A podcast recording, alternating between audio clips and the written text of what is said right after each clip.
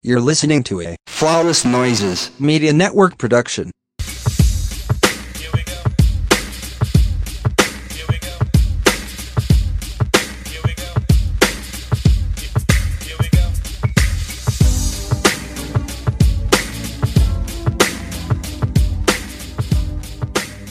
Hey, everybody, welcome back to the Not So Newlywed podcast. I am one half of your co host, Candace, and as usual, uh, my other, my favorite, well, kind of my, mostly my favorite person. London comes first, right? London's my favorite person, then you. I, I've been here longer. That's all right. That's cool. Yeah. That's all right. Yep, she I gives let best her So, All right. okay. All right. It's cool. What's up, y'all? It's uh, Mike, as always. Um, the, I guess, uh, least uh, I half said, of this uh, duo. and London is here, but she's actually coloring, so she doesn't want to talk today. But um, so this, I'm gonna give a trigger warning that this episode discusses and deals with sexual trauma. So if you are someone that has been a victim of sexual trauma, um, don't force yourself to listen if there's any chance of it affecting your mental health in a regressive way. But um, the show is really important to me because we'll be discussing how to reclaim your sexual identity after sexual trauma. And we have a really special guest with us, uh, Jamila Dawson, who is a sexual therapist. I really did not want to cover this topic without bringing in a professional because that lends itself to giving out a lot of maybe not so correct or not so current information Right. on the healing process. So, welcome, Jamila. Thank you so much. I'm really, really thrilled to be here. Thank you. So, tell us, um, tell us a little bit about yourself. Um, where to start? Um, I, unlike a lot of sex therapists, I have gotten, uh, I used to work at multiple different um, education based adult stores, and uh, including the Pleasure Chest, which is one of the oldest adult stores here in Los Angeles. And um, I bring that up because it was such a glorious experience of meeting so many different kinds of people. Um, and a lot of times in clinical programs, we're taught to kind of pathologize and diagnose super quickly um, behavior. Like we- we're supposed to kind of divide it into healthy and not healthy. And the years that I spent being um, a sex educator and working in adult stores, I got to see so much variety, so many different kinds of people, so many different kinds of gender expression, interests. That the the idea of like normal and abnormal is disappeared. And so, um, and I bring that to the work that I do as a clinician. There's effective and ineffective, and more healthy and less healthy, but normal, that needs to go. Yeah, mm. So this like so when I go into like adult stores, the the good part is like a lot of them have really knowledgeable people working in there, Yes. and they it's give you real information. yeah. You know, the lady was telling me one time, like, no, this is off topic, but about like you know anal sex and if you want to try it like to stay away from desensitizing yes. lubes and creams and stuff like that she was like this really dangerous a lot of Yeah. people end up in the hospital because you need to be able feel. to feel pain and if it's too much then you need to stop Right. but if Right. you can't and you damage something you hurt something You wouldn't know. you wouldn't know so exactly. that kind of like that kind of hands-on you know customer service because Mhm. the best place to have customer service is when it's related This to sex a wild day for you, though. Right. Yeah. I just want to put that out there. I don't know. I don't know where. I don't know when this was. This but was whatever day this, was. This was, was, this might uh, have been uh, af- after London when we were dealing with postpartum, and I think we, you know, Uh-huh. got some romance back, and I stopped in, and the Oh, the lady was really nice. I was like, I'm trying to, we're trying to get our sexy back at home after having a baby, right. and she was just so kind, Mhm. Yeah. and I was like, Yeah. I'll be back. So to know that you gotta you gotta start there, um, it, it makes perfect sense to me. Like, Yeah. it- yeah, it was it was life changing, and the piece that you just talked about that the um, the associate mentioned, which was like the ability to feel. Like to me, like that's that is one of the most critical pieces around good sex, around healing from trauma, is letting our body feel and understanding what um, what sensations are telling us, and then what to do with that. So it's like I said, like everything that I learned um, working at the adult store, like I've transferred to my clinical work, and um, and I love that I get to play in both of those those arenas.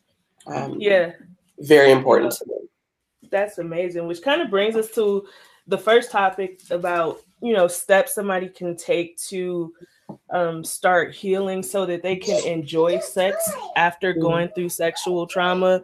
Mhm. That's I for me.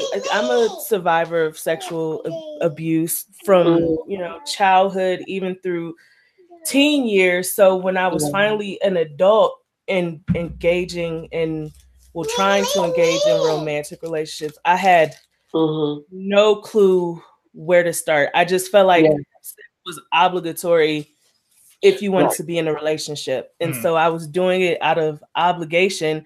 Yeah. So my first three to four years of being consensually sexually active, they were miserable. Like I didn't right, right.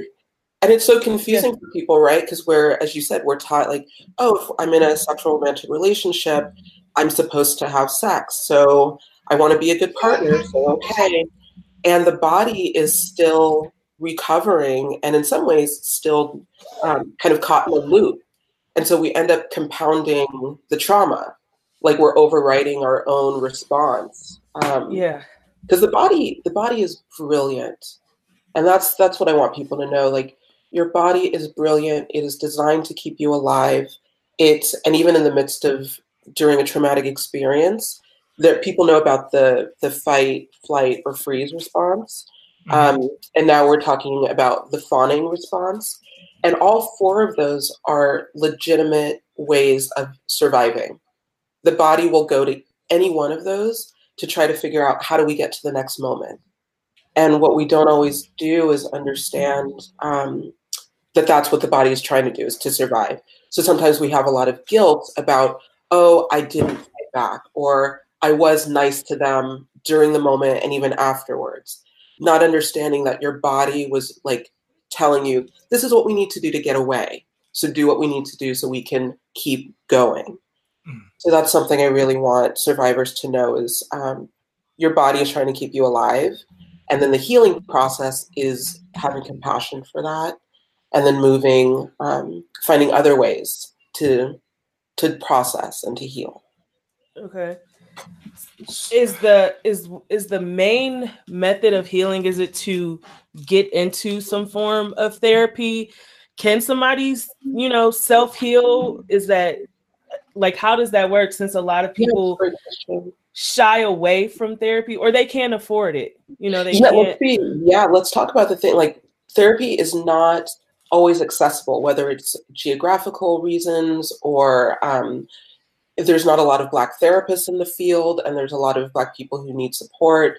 And definitely economically, it is not accessible to a lot of people. Um, so one thing I how do I put this? My my fundamental my fundamental paradigm around healing is that and around trauma is that trauma happens in relationship. Like a, when a traumatic thing happens, it's somebody violated some sense of a relationship, whether just from human to human. Um, and so trauma happens in the context of a aborted relationship, and so healing also happens in a relationship. And so I wouldn't want somebody to do all of their healing completely alone. Um, I don't think that that, I think there's work people can do individually. Um, journaling, getting some sort of a somatic practice, meaning like it can be yoga, it can be running, it can be just gentle stretches in the morning. Um, so there's things that people should do individually, but um, finding an online group, group therapy, a therapist, um, something, you know, help kind of bonding with their partner around, let's spend time trying to work through this, but doing something in relationship. uh, So, and, and, and that's uh that's kind of um what I was gonna ask even before Candace just asked that question is like um being kind of in a relationship at that time with maybe with someone right Uh-huh. what would you suggest as far as like trying to open up so they so that they're not uh, um as kind of Candace said is just you know having sex um just out of obligation Right. just because that doesn't seem too healthy Right. uh, is, what, like what other options would there be to try to Be supportive. yeah to uh not even really just be the, supportive but maybe to, to yeah to, to try to heal up. themselves and open up to even have the courage to maybe just tell their partner that this is what they're going through Yeah, because that's a huge piece too of saying, you know, because you can feel your body is responding in a certain way, but taking, um, having enough trust or having enough sense of safety to say, hey, I realize I had trauma and it's showing up. That's a big Mhm. deal. Um, that's, I, I cannot underestimate, like, that's a gamble.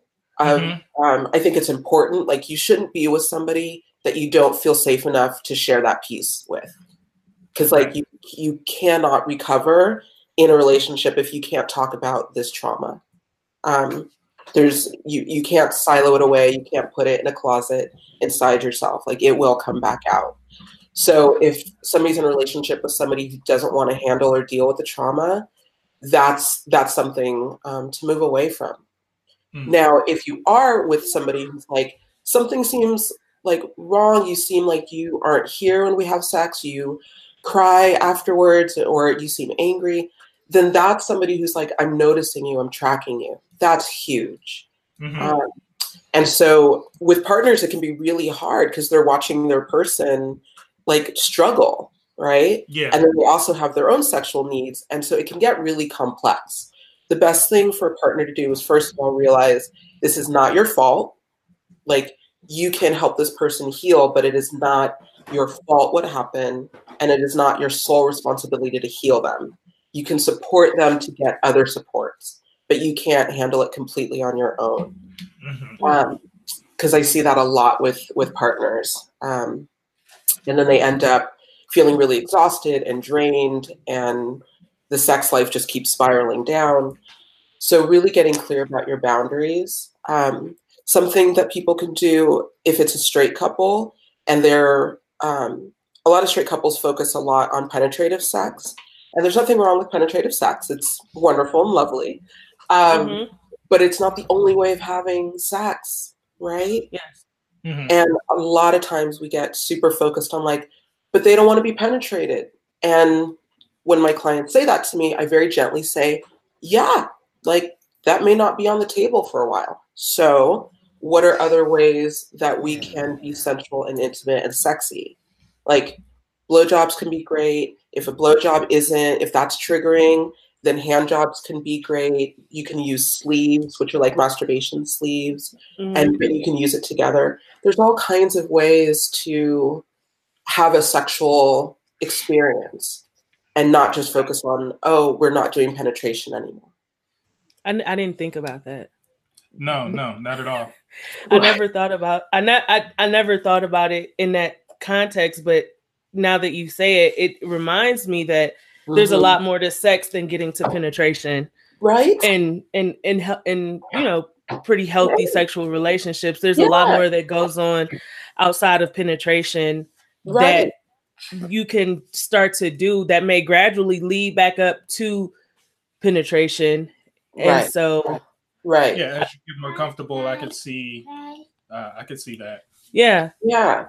And penetration can be, it doesn't always have to be with a penis, right? It can be with yeah. a gentle finger. Like there's all sorts of ways to to do this.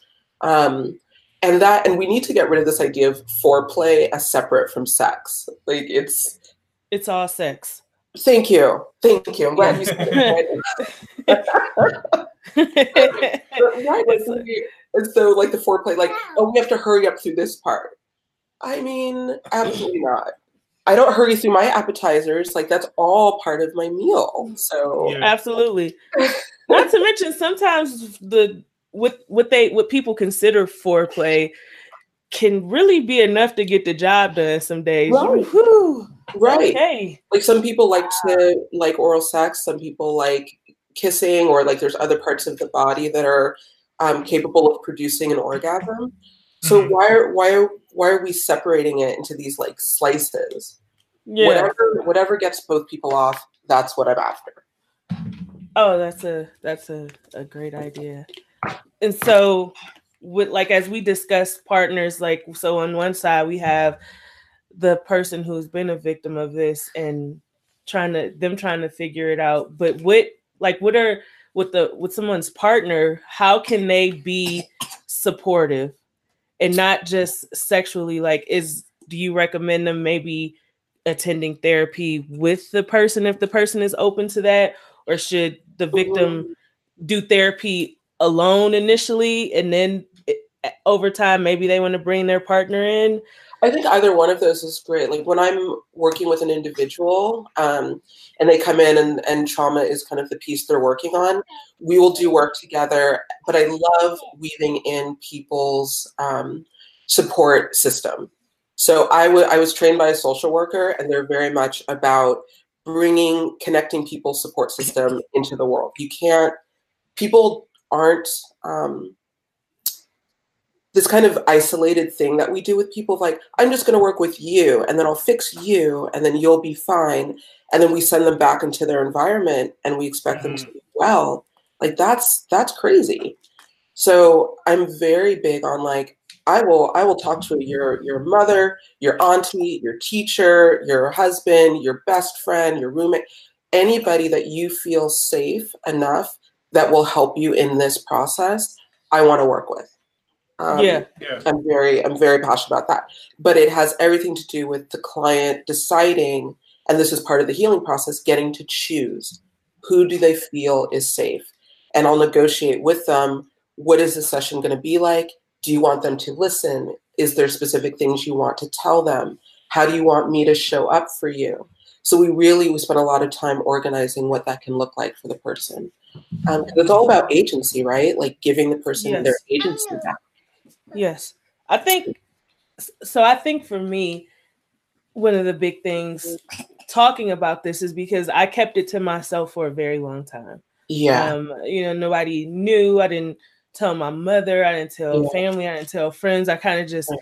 Carried it. inside until Yeah. i was like okay i gotta get some help because i'm hitting the same brick wall repeatedly yeah. um in sexual relationships not just even you know boyfriend girlfriend but Mm-hmm. you know i can't even enjoy um you know uh having quote unquote a friend with benefits it was you know that Yeah. i just wasn't enjoying it and so i was like how do i figure this out so a big part of this for me is saying that you do not have to suffer in silence right. you know a Right. lot of Please the don't. people a Please a lot of the people around you don't want you to suffer in silence. They may not be able to directly help you, but they may be able to support you in Right. getting help.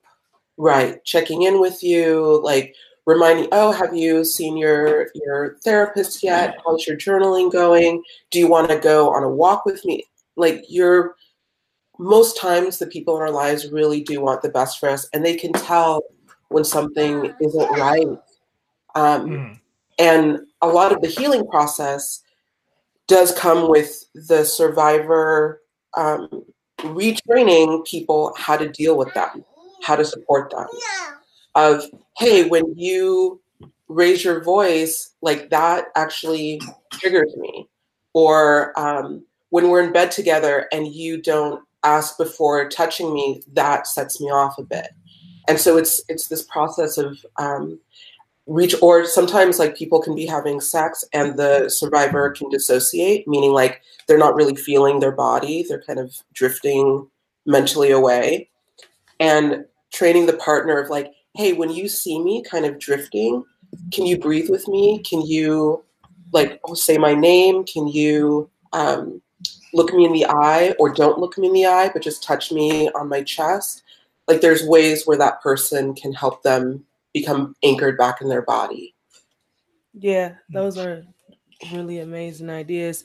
So for the for the person who experienced the trauma and they just are not ready for any type of intimacy at the moment Mhm. uh, how can how can their partner uh what should their partner do or how can they cope or and to help that person and versus getting frustrated because they're just horny and they want to have sex Yeah, that's a tough one, right? Because it's two people navigating this really painful situation. Um, it really is going to require like each of them developing another like an intimacy with one another, an emotional, physical intimacy, as, as separate from sexual intimacy.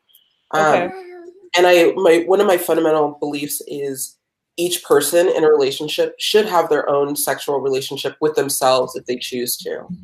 Um, a lot of times we have this idea that our sex belongs to our other person. Um, and you know, I see this with couples. Like if one person likes to masturbate a lot, then the other person kind of feels like you're you're taking orgasms from me, or you're taking something from me. And it's like, no, people aren't soap. They're not going to wear out. It's okay. And so, like, and it's actually important that somebody has a sense of agency over their own body, um, and that sex is about lending that to each other. So, I would suggest, like, the the non-survivor partner get really good about um, either have a having their own sex life and having their own time where they enjoy being with themselves um, sometimes with mutual masturbation can be really lovely or solo masturbation, but the other, the survivor person is there so they can share the moment together. Um, and that way the survivor partner doesn't feel pressured to have sex, but it can be lovely to just like be there and watch your person enjoy themselves um, or to be there for part of it. So people can negotiate. I think that's what I want people to really get is don't be trapped by these stories of how a sexual relationship is supposed to look. Mhm. What you really want to do is break down every little part and then negotiate that. When do I start to feel safe? When do I not feel safe? And negotiate that piece. And that way the partner, the not the non-survivor partner doesn't have to feel like, well, we're never going to be intimate again. We're never going to have sex again. I'm just going to be alone. No, you, you can find ways to knit one another. You can find ways to knit it together. Uh, oh That's that's an interesting answer to that question because it made me think like Hmm. how the survivor in the relationship hmm like how do you suggest that they get just more comfortable with their own body I, th- I, oh, I wish. I kind of feel like most Americans aren't that comfortable with their bodies in general. Um, Right. We're clenched too tightly and we're pretty disconnected. Um, so a lot of the work that I do when I'm helping somebody to enhance their sex life is the same thing I do when somebody's trying to recover from trauma, which is get used to your body again. Um, when you wash your body, like how much are you feeling comfortable to touch yourself? Um, like really anywhere, shoulders, genital region, rear end, any of it. Um, and sometimes it's just is at the very beginning, it's important to notice where you don't feel comfortable touching yourself. because that's that's information um, Yeah. and to not judging ourselves for how we feel but i would love if people got more comfortable with um, that they can touch anywhere on their body. Sometimes i'll let people know you can do kind of a mantra like i am safe i am safe. This let me see how this feels. I'm keeping myself safe. This is my body. It belongs to me. Um, so th- ways to kind of remind yourself and build within yourself a sense of internal safety um, that can be really huge I think Um, that please I think that you have a really great point in that a lot of people in general are not sexually comfortable. Um, we see that in conversations about, like you said, masturbation and how that's Mhm. treated. Well, if you masturbate a lot, you must be unhappy with your sex life. Or right you you watch why you need to watch porn, you got a partner at home, just go have sex. Or, you know, Uh-huh. well, if a person likes being touched here or there, that's nasty. Why would you do that? So I think yeah it's mhm.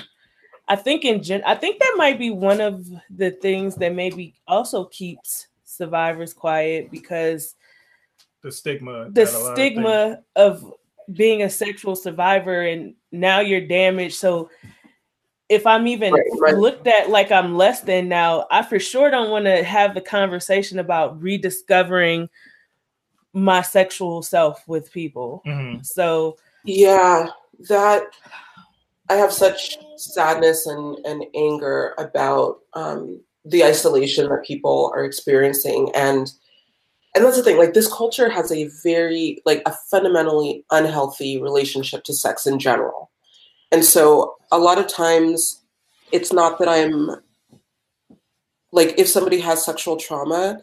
To me, that's an opportunity for them to completely redesign their sex life separate from what the culture tells you you're supposed to be. It's like we have to burn all of that down and you get to recreate really in the with from the ground up how it can be for you.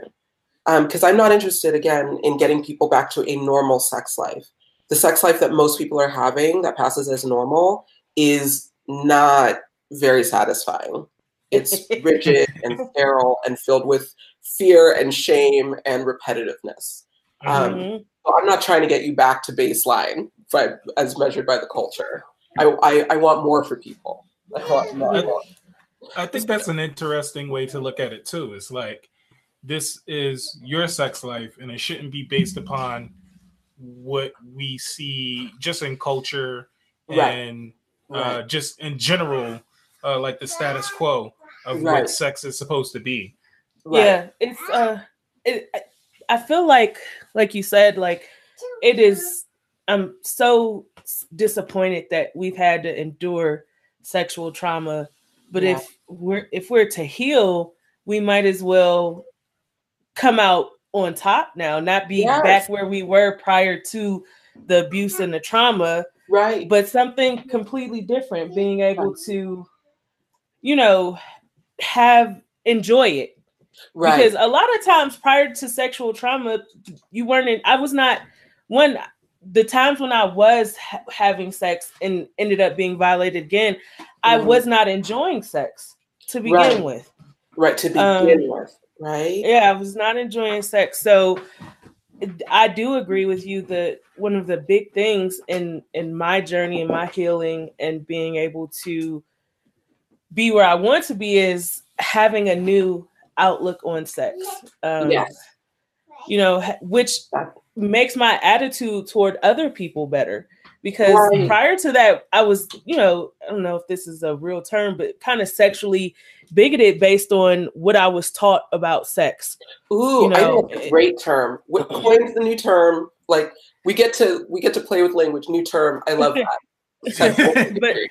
yeah because looking when people would talk about ill you do that that's nasty but now Right. i have the mind frame i don't necessarily want to do that but i want you to do that if it makes you feel good right. If it- like that hot if- if you it- too? Great. yeah Yeah. yeah so i do like where i am sexually after working daily because it's still a daily process there's still some Yeah. days i think about the trauma and then having a daughter it really gets to me is because I, I don't ever want her to have to experience any of what i went through. Right. and but at the same time i have to realize like okay i i got through it and god forbid she ever goes through that. But i want her to understand that she there's support for that. She doesn't Right. have to be closed off. She doesn't have to be scared because it's a sad reality that even having my own daughter there's a greater chance that she will be violated in the world that we live in It's- very sad right. Like it's it's sick and disturbing. Um and it really I, again why I do the work that I do um what I'm always focused on is I want this person to have multiple internal and external resources and I'm also working so that the culture changes too because it is crazy making again to send a healthy person out into a sick world.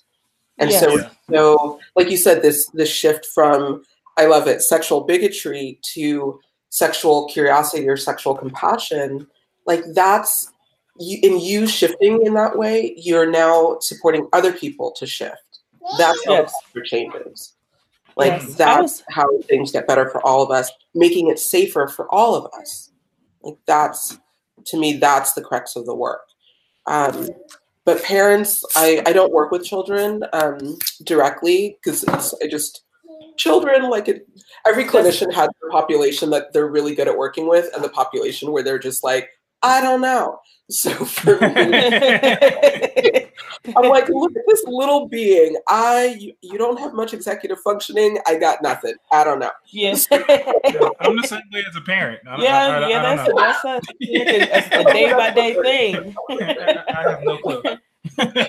But it, it but What- like you said, the the work that you do, the work that other sexual therapists do, especially black ones, it's changing the culture so that you know I have great hope that when my daughter is starting to get a lot older that the the environment is different on how we Right. discuss right, sexual trauma and right. because sexual pleasure and sexual health like and Yes. not we don't want our kids to be afraid and what parents can definitely do is teach their child like the the accurate names of their body to teach them that there is nothing that the child can't tell them um because that's what happens way too often. Somebody tells somebody this awful thing and they're met with disbelief or disdain or shaming um and that that's a in some ways that's actually the most traumatic piece is the thing that happened is awful but then when somebody feels like they're alone in it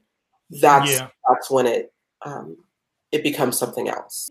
So so so parents letting their child know like you can always tell me anything um, reaffirming again that your body is very smart one of the best things my dad ever told me was trust your body if something feels yucky it is trust Mhm. that Mhm. and um and especially for and and for me it's not even a gender thing i think girls it can seem like are more vulnerable but little boys Voice- or any as kids who well. gender nonconforming um the stats on h- the level of predation on kids who are gender nonconforming or who tend to be kind of loners really bad really bad Yeah. so I think I think you know even with with with boys um it's it's equally as bad because of the way that we look at sex for boys. yes You don't consider a lot of sexual abuse, sexual abuse on young boys. You consider it coming of age. Mhm. Oh, she she she put her titties in his face. He's Right. 11. He, he's come he becoming a man now. Like no, that's No. sexual abuse. Yeah, You're yeah. violating his agency. That is Right. not okay. So I think right you know what's happening now will benefit boys and girls gender non-conforming you know in the community out of the community everything in between because yes. Now we'll we're we're going to start having conversations with our kids. Hey, like you said hey tell me anything.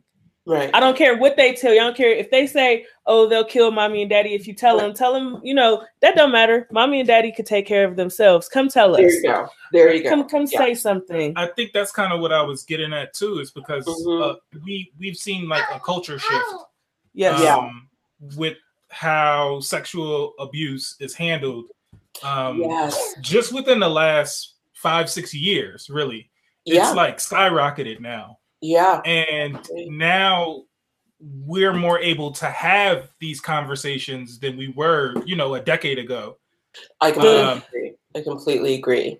I mean, sadly, I think for so long, and especially in the black community, we've swept Oh predatory yeah, it's been behavior taboo. It's like you know, Oh, under can't the talk about rug, that. you know. Yeah. And so now we're Stuff talking about it, and and now we're seeing this shift with people teaching their kids consent from a, a young age. Like somebody Right. says, "Don't touch them," don't touch them. Mhm. Right, right. You like, know. oh, do you want to kiss onto your grandma? No, okay.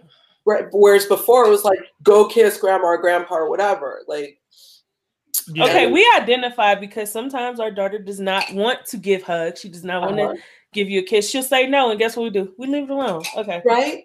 It's like, Give oh, us five your your agency.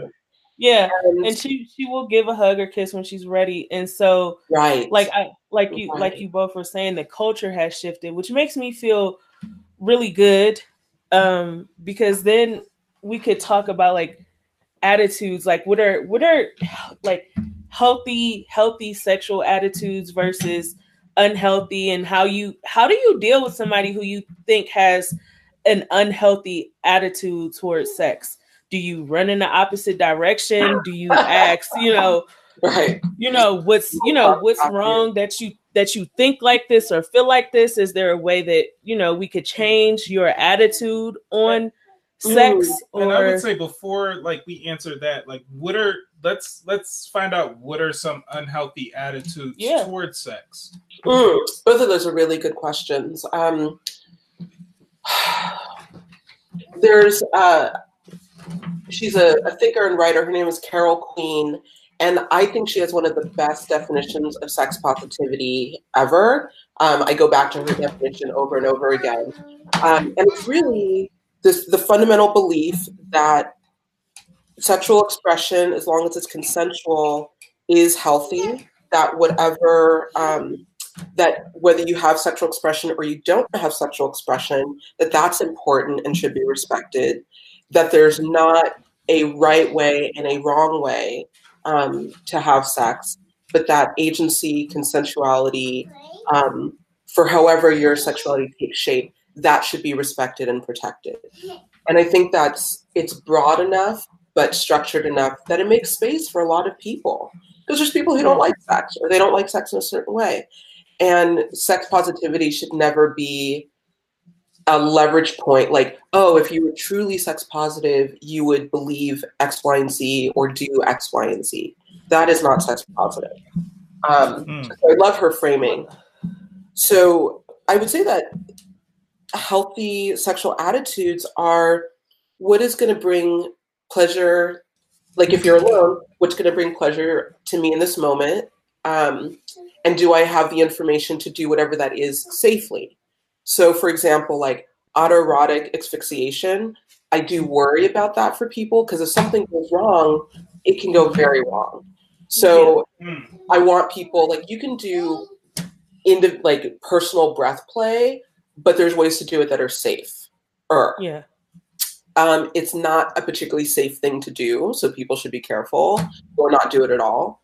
Um, but that's but that's the framing around like how safe, how consensual is this? Um, okay So that that's the frame. i think that covers a lot of ground in terms of Yeah. sex positivity because um you know if is it consensual means more than that more than just penetration you know with recording do i can if you don't consent to somebody recording you Right. they shouldn't be recording you Mhm. Absolutely right. Like for Yeah. all things that we do together, is it mutually what we're both interested in? You know. absolutely Um, so unhealthy sexual attitudes are basically like what I see of, oh, that's disgusting. I would say that's probably the most common one of like, oh, that's nasty, that's disgusting. Why would anyone do that? Um, I hear that a lot from people.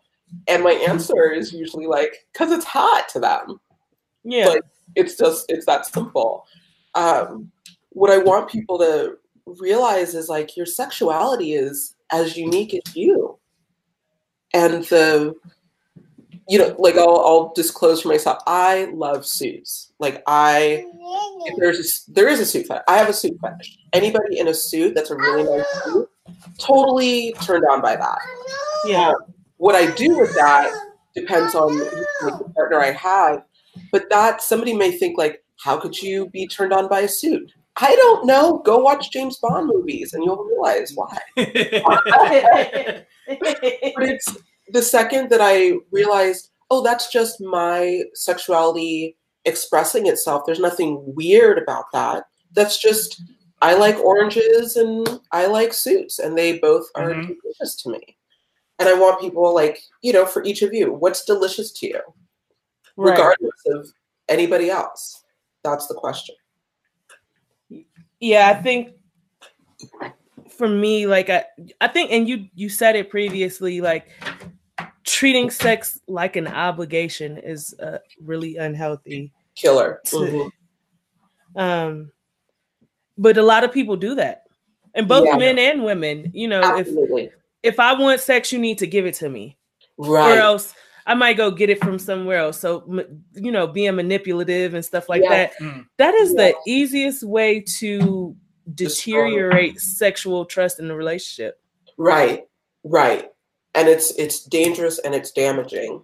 And again, and it goes back to that idea of somebody's sexuality belongs to the other person. I want sex, so you're supposed to have sex with me. And it's like, Mhm. no, no.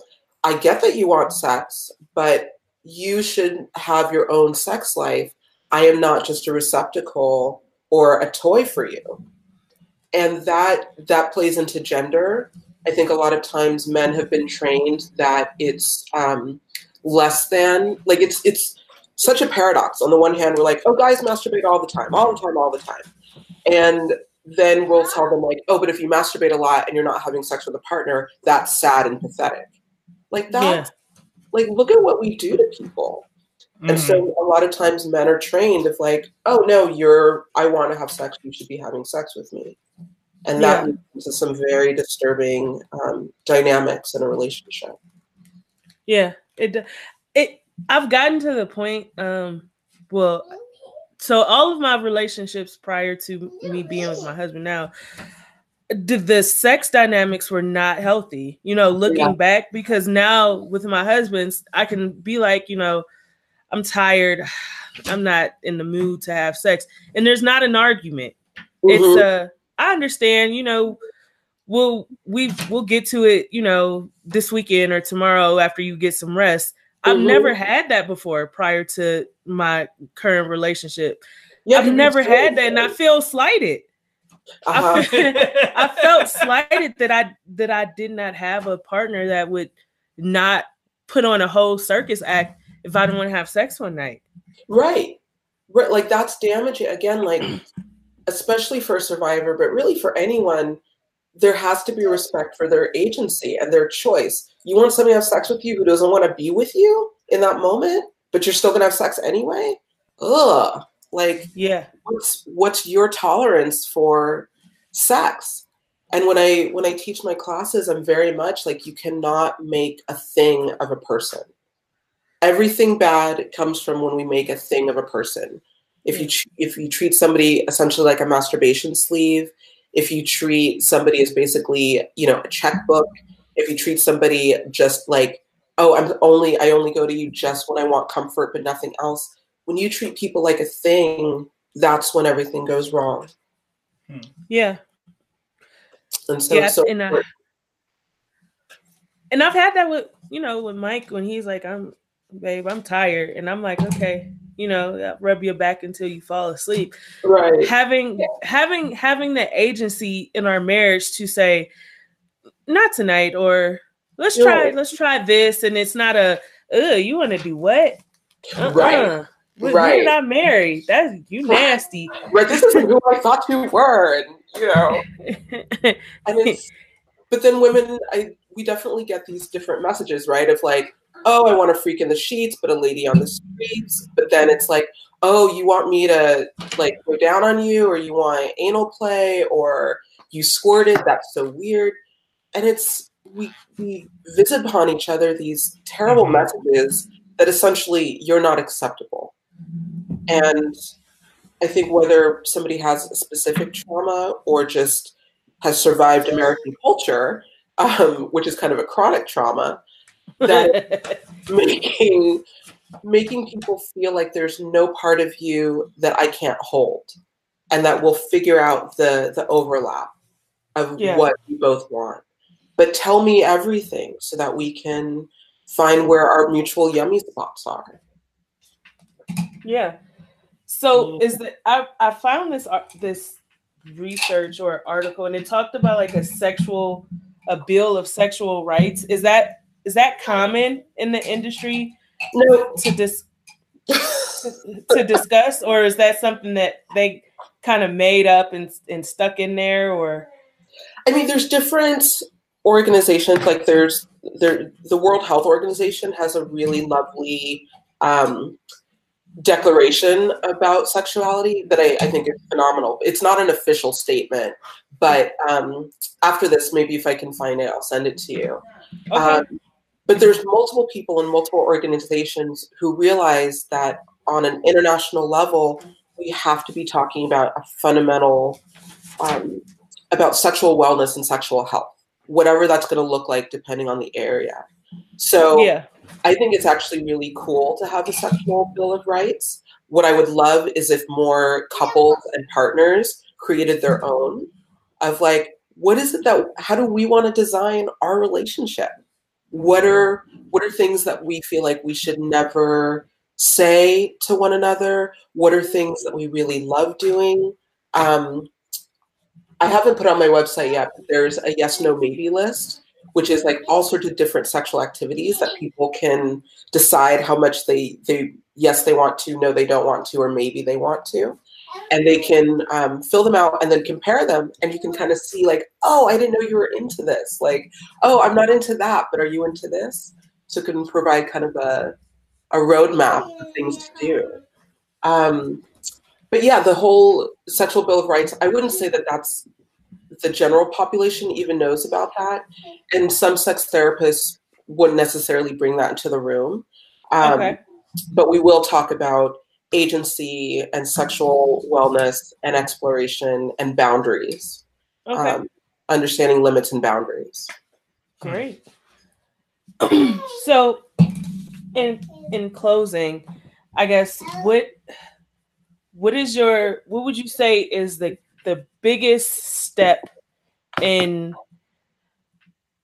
taking a hold on your sexual agency. And this can be either a survivor or, like you said, just somebody who hasn't had trauma because the overall attitude about sex, especially in this country, is pretty blase. Yeah. So what's what's yeah. a what's a really good first step to take in changing how you think about sex? Hmm. Like there's so many ways. Um, well, you can give us a few of your favorites. Yeah, if somebody can get to um, an education based adult store, a lot of them will have classes. And so oh. just going to a class, like here in LA, um, there's a couple of sex stores that will have free classes once a week. And people can, like, even if it's not something you're interested in, I always tell people go to a class because you'll start putting language to things. And that's one of the, the most important things to do is learn that you can actually speak these things. Um, so get some classes, um, follow sex positive people online. Um, there's like the Women of Color Sexual Health Network. They do wonderful stuff. The people involved with them, following them on Twitter or Instagram can be great. Um, Afrosexology it's two women. Um, I think they're based in St. Louis, and they specifically talk about sexual pleasure and sexual trauma among Black people. They're incredible, incredible. Um, so, like, follow them. They have worksheets on their site too that people can do. Um, I always tell people like find ways to layer eroticism and pleasure into your daily life.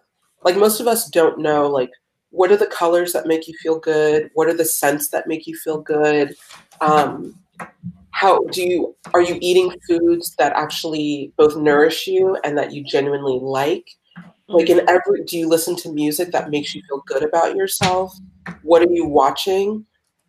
And so really from from kind of a five senses framework knit into your life the things that amplify your sexual self and your sensual self and that can be deeply healing. Um, if there's one kind of quick hack, people need to breathe more. Most of us do not take deep breaths often enough. And um, if you're not breathing, your body actually isn't processing anything really. Um, hmm. and when I'm working with a client and I encourage them to breathe, and they're like, that's stupid, I don't want to do that, I will I'll, be, I'll be like, okay, stop breathing and let's see how well this therapy progresses. Go ahead, stop breathing. And it's, I want them to learn like, if you can't breathe, you can't do anything. Yeah. that is how critical your breath is. So that's something. So if somebody's having sex and they find that they're having a trauma response, the the first most fundamental thing you can do is try to take a breath as deep as you can, um, or help your partner have your partner help you take a deep breath, and that can ground you and give you a sense of um, just enough space because you might you might be having a flashback or something. If you can breathe, you can give yourself a little bit of space. Um, one of my favorite books is called Healing Sex. I feel like every clinician should be required to read this. We're not.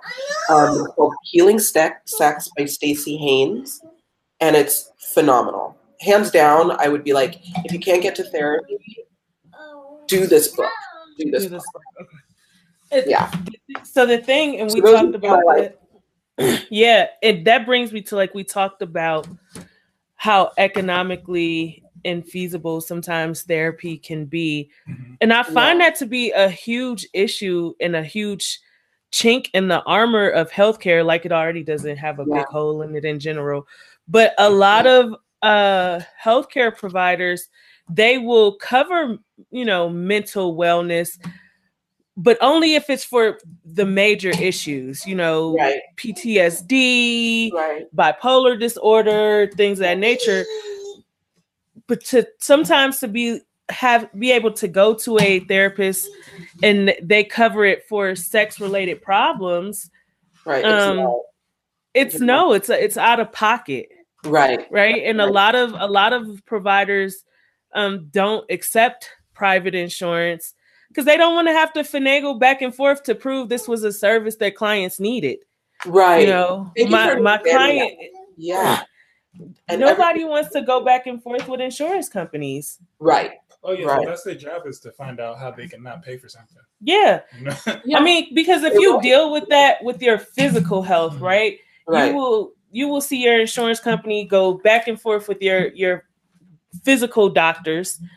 And so I can only imagine what it's like for specialized therapists when insurance Yeah. companies are like, yeah, we're denying that claim. Mm-hmm. Now you are tasked with billing your client who couldn't normally afford this otherwise thousands of dollars that you deserve Right. that you deserve. But like you said, are there services for people who can't necessarily afford to come in and, and they can't afford the, you know, $175 per hour? yeah. Should they just look for groups or how does You're that work?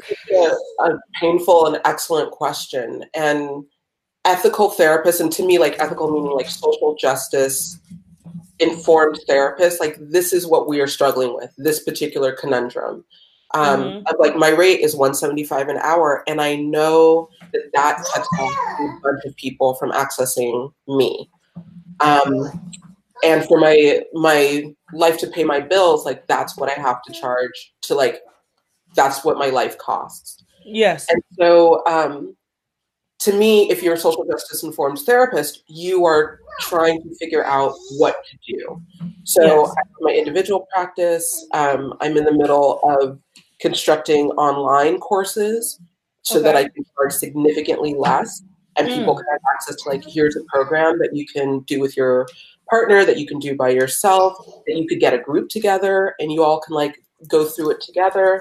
Um, so I'm trying to find multiple ways that I can help people that are beyond just the individual therapy. Mm. Um, because there's it's a it's a terrible I would say crisis that we're in. There's way too much need out there for the structures that we have. So Yeah, that's and- how I'm trying to do it is is balance like the individual with something that multiple people can access like online and building that over time. Hmm. That's a yeah, that's a great idea. And I and I and I feel bad because when somebody says $175 an hour, I don't think a lot of people really understand what goes into that and how Right. much it takes to really be able to help a person through that through a crisis Mhm. you know Right. pertaining to mental wellness and i never and i and i ask people all the time you know when i talk about it like on facebook and stuff Mhm. i as an engineer when i bill out right? I bill Mhm. out for a hundred and twenty-five dollars an hour. If you Mhm. don't scoff at me billing out for that kind of money, why would you scoff at somebody who is responsible for helping people get their mental wellness where it needs to be? Right. Right. You don't you for don't saying you don't complain when I mean some people do complain, but you don't te- you know you really don't complain when you have to go to the doctor because you And are people gonna complain no matter what. yeah people are going to complain no matter what but i'm here to say Right. that Right. You could be charging from so much more. or- right for their hairstylist like there's there's something about therapy where people are leery of of paying that cost. But what i wanted people to know is like you're paying for the education that i have. You're paying for the 10 years that you spent in, as a sex educator making like no money. Like yeah. Right. um, you're paying for like the overhead so that I can actually have a place to do this. Um, you're paying for like my like I am not living in some palace. Like everything that my life costs is is in that 175. My insurance, my own health insurance, um, you know, my car so I can get there. So it, it's if people understand why that number, um, and I picked a number that covers my costs, but that is somewhat accessible. Um, But it's it's a it's a challenge. Like this culture doesn't value physical emotional wellness the way that it should, and all of us are having to pay the cost for that. I, and I think that has a lot to do with not being able to like physically see the results. You know what I mean? When you can That's, I think, physically see the results of It's not a something, you're like, hey, it this is why I paid for that, right? Right. But when someone is mentally healthy now, I mean, Mhm. you can notice it, but it's not as noticeable as like if you get your car fixed or Right. yeah you you know, Right. you feel better but a lot of times like once you start to really feel better a lot of people kind of store the the bad times away Mhm. because they don't Yeah. like to think about it right because Right. it does take you back and it does make you have to kind of relive it at times so typically when you start to feel better about something you don't discuss when you were feeling bad Right. so it's Right. really easy to forget about what the process and what the journey was to get you from bad to better to amazing Mhm. Yes. and Yes, And you're so- both right. Like because it's not tangible, it can be really difficult to value. Like how do you put a price tag on? Oh, I feel like my life is worth living, and like we have bang and sex all the time. Like yeah you know, Yeah. yeah yeah I, and so with that like and then with that being said um even i- when i reached out to you 'cause i went through the website um we appreciate you doing this because you could have also charged us $175 for the time to do this but we want to thank you um for taking the time to do this for us as well as um you know let people know in in cal because you're in california Uh-huh. um that for as expensive as the cost of living is you probably have really toned down what you could or should be charging yeah, it's Uh, and that was an 75 ethical decision. Like I could be charging significantly more. Um, you know, 200, 250. And that doesn't feel right to me. I'd rather be making like I have my annual goals and I'd rather be making my annual goals through those other ways that I mentioned rather than charging individual people. Um, that doesn't feel right to me at all. yeah But this was, I love the fact that you two would create space to have these kinds of conversations. Um, this changes the culture. And I am always like, how can I support people who are literally like in their own way shifting the culture? Like, so I don't have to feel alone in the work that I do. So, no, I was Yeah. like, nope, I'll do it. Yep, yep. yeah we thank you so Yo, before for we real. before we go tell everybody um your website and what kind of work you're doing because it's not just with uh, victims of sexual trauma um, i read Mhm. on the website that you're working with people in the community um, you're working Mhm. with couples you're doing individually you're working Mhm. with groups so Yeah, um, people can find me at my website, which is jamiladawson.com. Um, they can also find me on Instagram at Jamila D Sex Therapy. Um, and I've got some videos that are coming out. Uh, it's called Sex Talk. And we just do, my friend and I just do little um, tidbits about hey here's something about lubricants or here's something about different sexual positions so just like fun conversations and those will be on my instagram site um, in terms of the clinical work that i do yeah if somebody is kinky or poly or they just want to go to the next level of their sex life i love helping people enhance their sex life um, and if they're kinky or in the bdsm community and they want a therapist that's not going to pathologize how they how they work. Um, I love working with kinky people because I am a kinky person. So um, I would say those are the biggest things that I I want for people: how to express themselves, explore what they want, and then enhance their sex life. Oh, absolutely.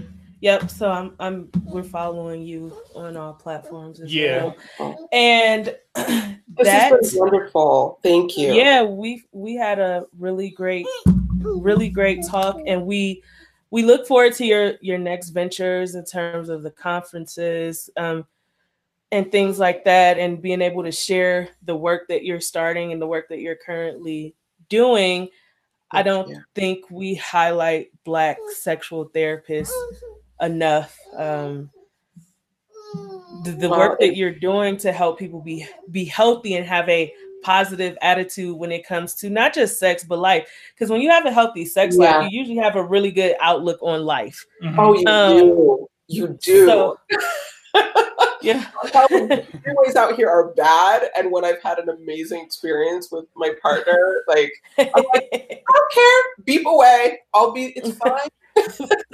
yeah if you do you get through the get through the day quicker and people Yeah. get on your nerves like you like girl i just had Right. an orgasm i don't care what you're talking about Exactly. Exactly. I'm, I'm going to lunch i'll be back And it's gonna taste really good.